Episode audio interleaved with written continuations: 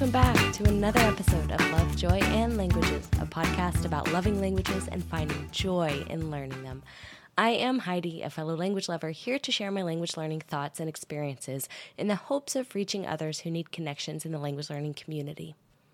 Before I get started with today's thoughts, I want to let you know that I'll be taking a couple weeks off from the show for the holidays, so I'll be back in the new year in 2023 on January 9th to continue on with season 2. And speaking of this season, we're only six episodes from the season finale.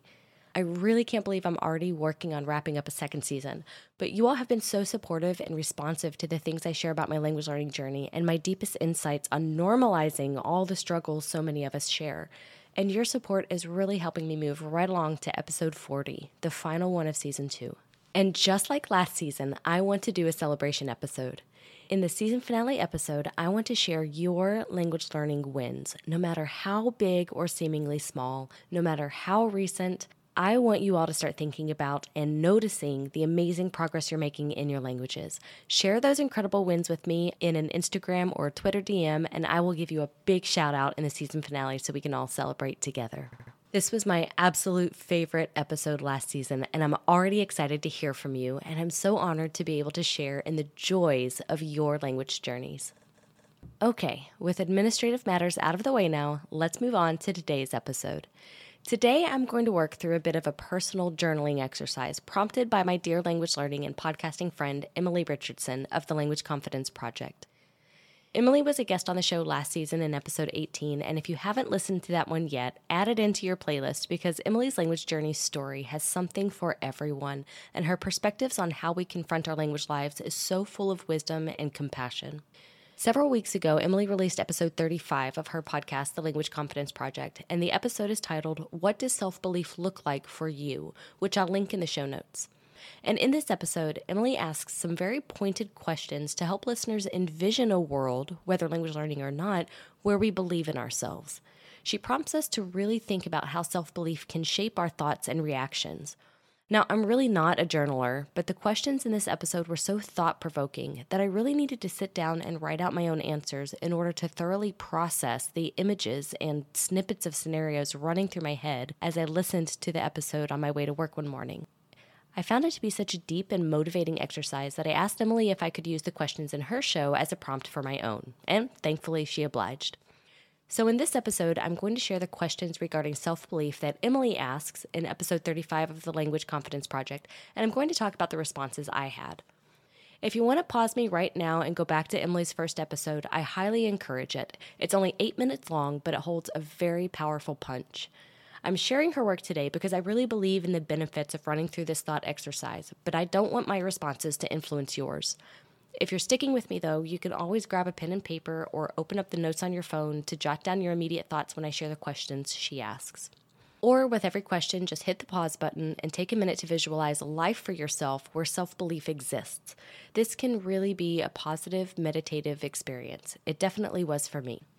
Okay, let's get started. When it comes to self belief, the first question Emily asks us is What does self belief look like for you? When I think of self belief, I envision a spectrum.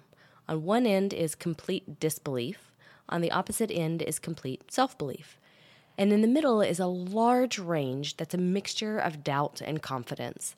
The closer we are to disbelief on the spectrum, the more we doubt ourselves and the lower our confidence. And as we move towards self belief, our doubts diminish and our confidence becomes stronger.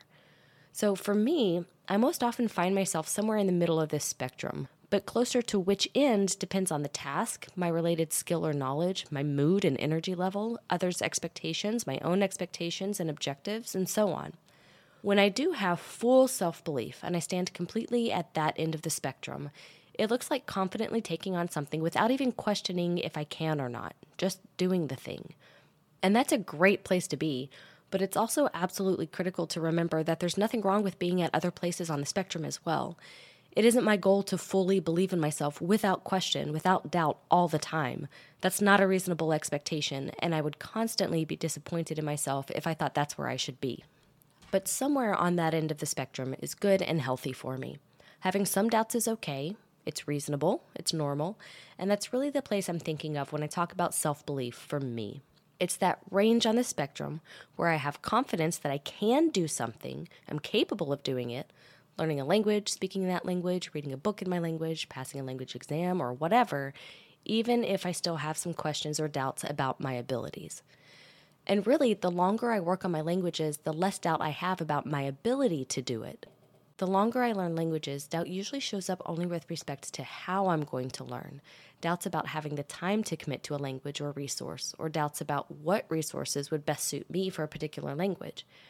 If I look at beginner me, learning my first foreign language in my 30s, I had massive doubts about everything from my ability to my commitment to the resources. But I had just enough belief in myself that I didn't give up. And as time went on and I saw myself actually doing it, and then I added another language and learned bits and pieces of others, I gradually moved away from the doubt side of the spectrum and became more confident, mostly only doubting the outside circumstances, not things that are intrinsic to me, like my aptitude. So that's what self belief is to me. And as I go through the remaining questions, I'm envisioning the self belief and confidence side of the spectrum, not necessarily the end point where there are no doubts at all, because this range is a very realistic place for me to be. So the next question Emily poses is this If you had more self belief, how would you respond when things go a bit wrong? I love this question because it forces me to consider how I respond now and then give myself grace and a bit of faith that I can consider an alternative way to respond. For me, the answer to this is quite simple. If I had more self belief when things go a bit wrong, I would respond to myself the same way I respond to my kids when things don't go quite right for them. My son is now at the age where everything is a really big deal to him. If his little hands can't fully push together two Lego pieces, he gets mad and yells, It just isn't working! If he doesn't consistently write his letters the way he wants, he gets upset and exclaims, I just can't do this! If my daughter beats him at any sort of race or competition they conjure up, he starts to completely melt down. And as the parent, I know his big and negative responses to these things not going quite right for him happen because he's learning. He's building the experience base necessary to learn what he's capable of. He's learning about big feelings, about vocalizing his frustrations and doubts, and what to do with those. He's doing the work that will lead to self belief or self disbelief. So, while I'm definitely not a perfect parent who always responds patiently and level headed to his boisterous frustrations and tantrums, I do often respond calmly with something he will believe that will help bring him down a few notches. So, when he yells at the Legos for not going together, I respond with something like, those pieces are tiny and they can be really difficult. Show me how you put these other pieces together. When he's frustrated with his writing, I might say something like, Some letters are really hard, and I like how you wrote this one here. I can see that you're learning a lot in school. And when he loses against his sister, I try to point out something non competitive he did, like, That was a difficult race, and you're working so hard. I can see you've gotten faster. Most often, at a minimum, these statements will give him pause. He believes what I say just enough to stop the rolling negativity he's speaking and listen to the positive. I try validating his feelings and pointing out something about the challenge that he'll agree with, like that it's difficult, and then give him a positive truth about himself that he can believe and hopefully focus on. Now, to analyze my parenting a bit, why do I respond in this way when my son is angry or upset that something hasn't gone quite right for him? Quite simply because I believe in him, and it's my job to share and demonstrate that belief to him, to be a voice of belief in him, to teach him how to grow his own self belief. It's my job to teach my kids how to critically think through a situation and find a path to working out the problems. And this job becomes much more difficult when my kids don't have some foundation of self belief. I don't tell my kids that they're bad at something when things don't go quite right for them. I don't tell them they might as well give up or they probably aren't the kind of person who can do that anyway. So why do I do this to myself? When things don't go quite right, why do I leap toward the doubt side of the self belief spectrum? Why do I allow myself to throw a mental tantrum and tell myself I'm not good at this language, I'll never really understand it or be able to speak it well, or I'll never succeed at this years long endeavor? Well, I've never nurtured my own voice of self belief. So when something doesn't go quite right, in my mind, it proves the doubt I already had. But if I respond from a place of self belief, from that positive range on the spectrum, then when something doesn't go quite right, I would respond to myself the way I do to my kids. I would fittingly see myself as a little human learning a new skill, working hard at it, and I would know from experience that even if something about the process is difficult, I'm taking positive action toward improving and my hard work will pay off. Under self disbelief, something going wrong is seemingly a fatal error. But with self belief, it's a glitch, a hurdle, but something to overcome through validating our real feelings about it and then telling ourselves a believable truth about ourselves that works as the foundation for moving forward. Now, the next question to address regarding self belief is How would you approach something completely new that you wanted to try? If I had more self belief, I think I would approach new tasks without hesitation or trepidation. I would take them on without the unspoken belief that my success or failure at this task is a reflection of me and who I am. In fact, when tackling something completely new from a positive position on that self belief spectrum, I wouldn't even approach tasks with a binary succeed or fail mentality. Functioning under self belief, I would approach something I want to try with belief that I can try, I deserve to try, and I will gain something for trying. So success and failure are negligible. Self belief to me means taking on something completely new without unreasonable expectations. Maybe sometimes with no expectations at all, except to try and perhaps have fun. With self belief, I wouldn't be full of questions like, What does this say about me if I fail or make a mistake? What if I change my mind or quit? What if I decide this isn't for me? With self belief, I know that these things, mistakes, quitting, and changing my mind, don't define me. They say nothing about who I am. Self belief is truly liberation from the fear of those outside judgments of ourselves. So, when trying something completely new, self belief for me is jumping right in and enjoying the ride for however long makes sense for me, and valuing the experience, skills, and knowledge gained more than the end result.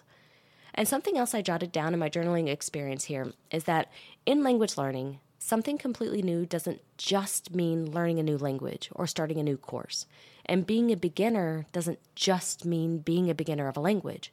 So, for example, though my Italian is at an intermediate level, certain grammar concepts like pronominal verbs and the past tenses of subjunctive are new to me. Of course, I've come across them in reading and listening, but I am a beginner at studying and producing them. I'm not a beginner Italian speaker, but I am a beginner pronominal verb user. I am a beginner past tense subjunctive user. Using these is completely new to me. And it's the same with German. Things like the genitive case and structuring relative clauses are completely new to me, even though I'm not quite a beginner at the language anymore. Learning the Italian subjunctive and German relative clauses are completely new to me. And to be honest, I avoided facing these things for a long time because I didn't believe I could really understand them and use them properly. But at some point with each language, I have a period of self belief and high confidence, and I take advantage of this surge and dive into the new things without a binary mentality of succeed or fail. And instead, I just set out to learn something, even if it's just one related grammar rule or a handful of examples using the new grammar. And I think treating these concepts within a language as truly new to me and considering myself a beginner at the new thing allows me to treat myself with a beginner's grace going back to that beginner mentality of learn, practice, make mistakes, learn, practice, make mistakes.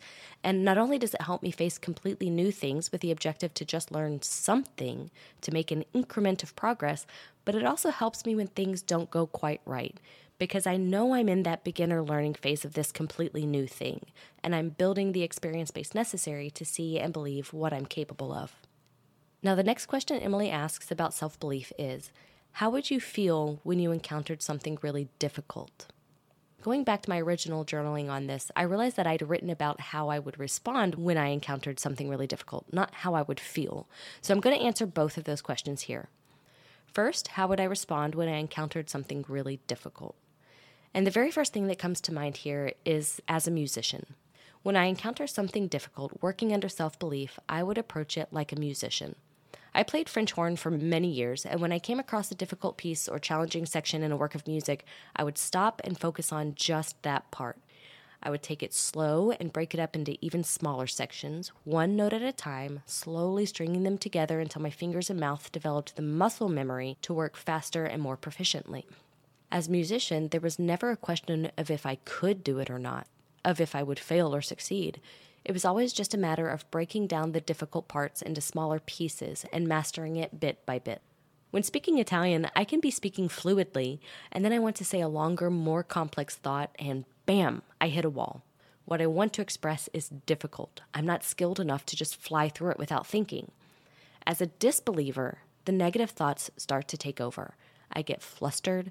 I might just switch completely to English. I might even give up and abandon the thought altogether. But working from a place of self belief, I approach this as a musician.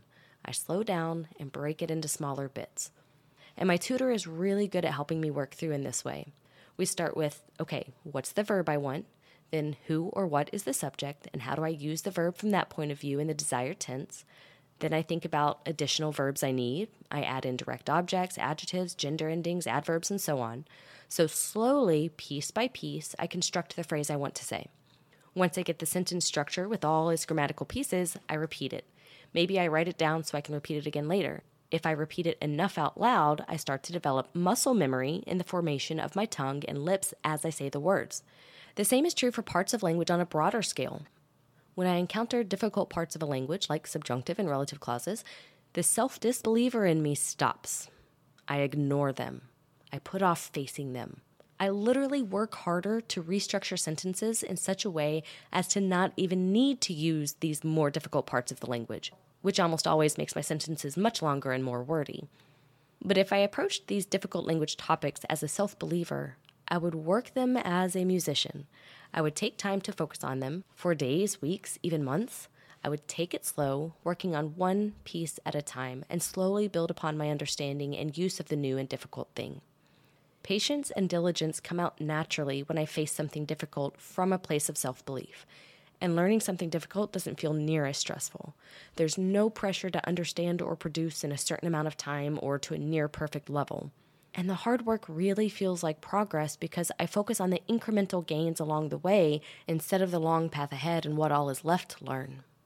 Now that I can envision how I would respond as a self believer when I encounter something really difficult, I need to consider how I would feel. And the first thing I think of here is overwhelm, because really difficult things can be overwhelming. But when I think of believing in myself and having the confidence that I can tackle hard things, the overwhelm wouldn't feel insurmountable. It would feel natural as part of the process for moving forward. And then the overwhelm would die down, and my logical brain would start thinking about how to attack this difficult thing. I would feel cool, calm, and collected, as my mother would say, and perhaps even start to feel a bit of adrenaline at the prospect of taking on something difficult.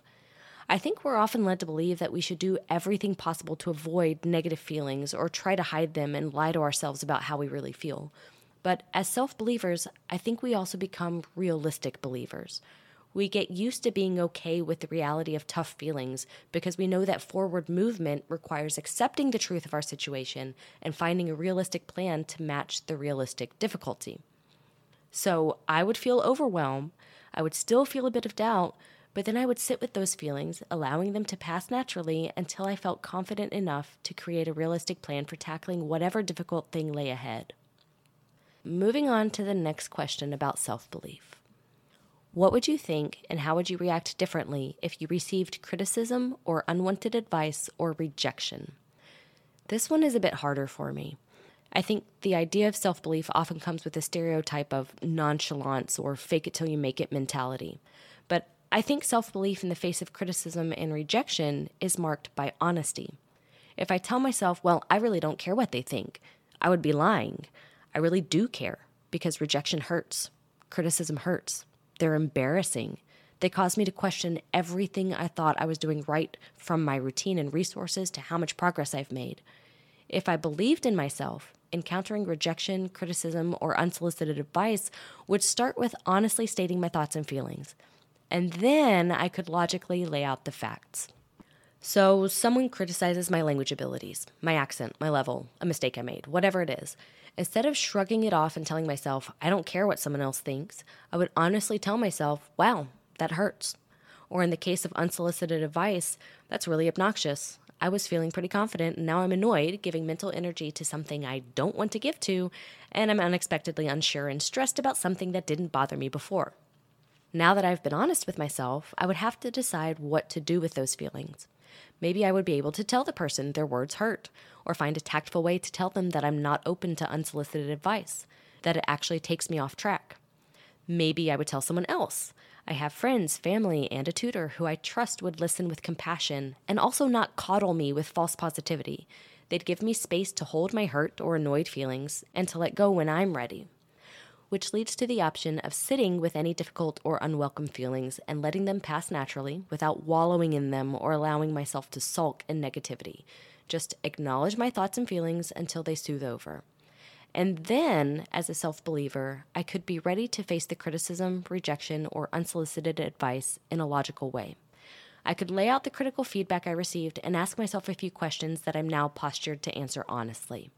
I can ask Is the criticism, rejection, advice something constructive? Is it something I can use to make improvements in my language abilities now? Is it something I'm aware I need to work on, but the timing isn't right? I don't want to be derailed from the learning path I've curated for myself, so I'll keep this feedback on the back burner where it needs to be for now. Was I criticized, rejected, given unsolicited advice in response to a minor mistake that I actually know how to correct? I have been laughed at before, literally laughed at, for misconjugating an irregular verb. And once I worked through the feelings of embarrassment and rejection, I was able to move on pretty quickly because I did, in fact, know how to conjugate the verb correctly. It was a minor speaking mistake that didn't actually prevent the other person from understanding me, and it didn't need a great deal of attention to correct for future use, so I chose not to dwell on it and not give it more time and attention. So for me, responding to criticism, rejection, and unsolicited advice as a language learner who possesses self belief, who lives on the positive end of the spectrum, I would acknowledge and allow whatever feelings come up in response. I would do something with those feelings, tell someone, or sit with them, or both and once they pass, I would give a little time to deciding what to do with the feedback received, whether I use it to make improvements, sit it on the back burner, or ignore it completely, and then continue on my language journey. The next question Emily asks us about self belief is What would self belief look like when you were doing something where you genuinely didn't know if it would ultimately work out or not? This question really gets me because even though I'd already constructed this idea of the self belief spectrum at this point, my initial reaction to this question was to flippantly say, well, I would just believe. But that's a fake it till you make it response, not true self belief. And if I'm trying to live my life authentically as my real whole self, as I talked about in episode 32 about overcoming imposter syndrome, then fake it till you make it just doesn't cut it. So here's the thing. First, I have to accept the idea that self belief and not knowing if something will work out can coexist. Self belief isn't believing I will succeed at everything, it's believing that I can try. It's believing I can start down a path while not having any idea where the path leads or what obstacles might be in the way that force me to stop or turn back. So, again, this goes back to stepping out of a binary succeed or fail mentality. Working from a place of self belief and facing something that I have no idea will even work out or not, succeed and fail are again irrelevant. What does matter is what I can gain and what I can give to others through the experience. And facing something we don't know will work out or not is a great opportunity to assess what we can give and gain. I can identify any skills or insights I might acquire along the way to trying out this thing that may not work out. What skills or insights do I already have that would be used in a way to help or connect with others? I can consider what I might learn about myself or what relationships I can build along the way. Will I be proud of myself for knowing when to stop, for trusting my intuition and logic to know when to keep going and when the project is complete for me? So, in this situation, when I truly don't know if it'll work out or not, self belief is not just forcing myself to believe that it will work out. That type of thinking only leads to stress, overextending myself, guilt, shame, and possibly embarrassment. Real self belief is the confidence to know I can try, and knowing that the outcome doesn't define me, but that I can still gain or give something along the way.